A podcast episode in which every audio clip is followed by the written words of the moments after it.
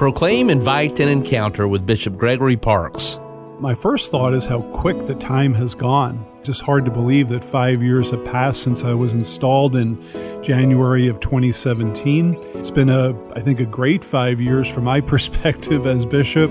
Certainly uh, not without challenges with particularly COVID, but we're working through those things, and I think we're coming out on the other side of that whole issue. If you remember, the first thing I did when I was arrived was the uh, listening sessions all throughout the diocese, which form the basis for our vision for our diocese, courageously living the gospel, which we introduced introduced in 2018 in conjunction with our 50th anniversary as a diocese. So those were two big initiatives that we accomplished. And then, of course, during our 50th year, you know, we consecrated our diocese to the Immaculate Heart of Mary, which I think was a significant spiritual moment in the history of our diocese. And then, as I mentioned, uh, just working through the whole COVID issue and all the complexities of suspending masses for a period of time, restarting the public gathering for Mass, and so forth. Also, during this time, we've ordained a, a, good number of men to the priesthood and to the diaconate, so that's been a joy uh, as bishop as always. One of my uh, sayings that I love is that you know you have to leave some room for the Holy Spirit. So,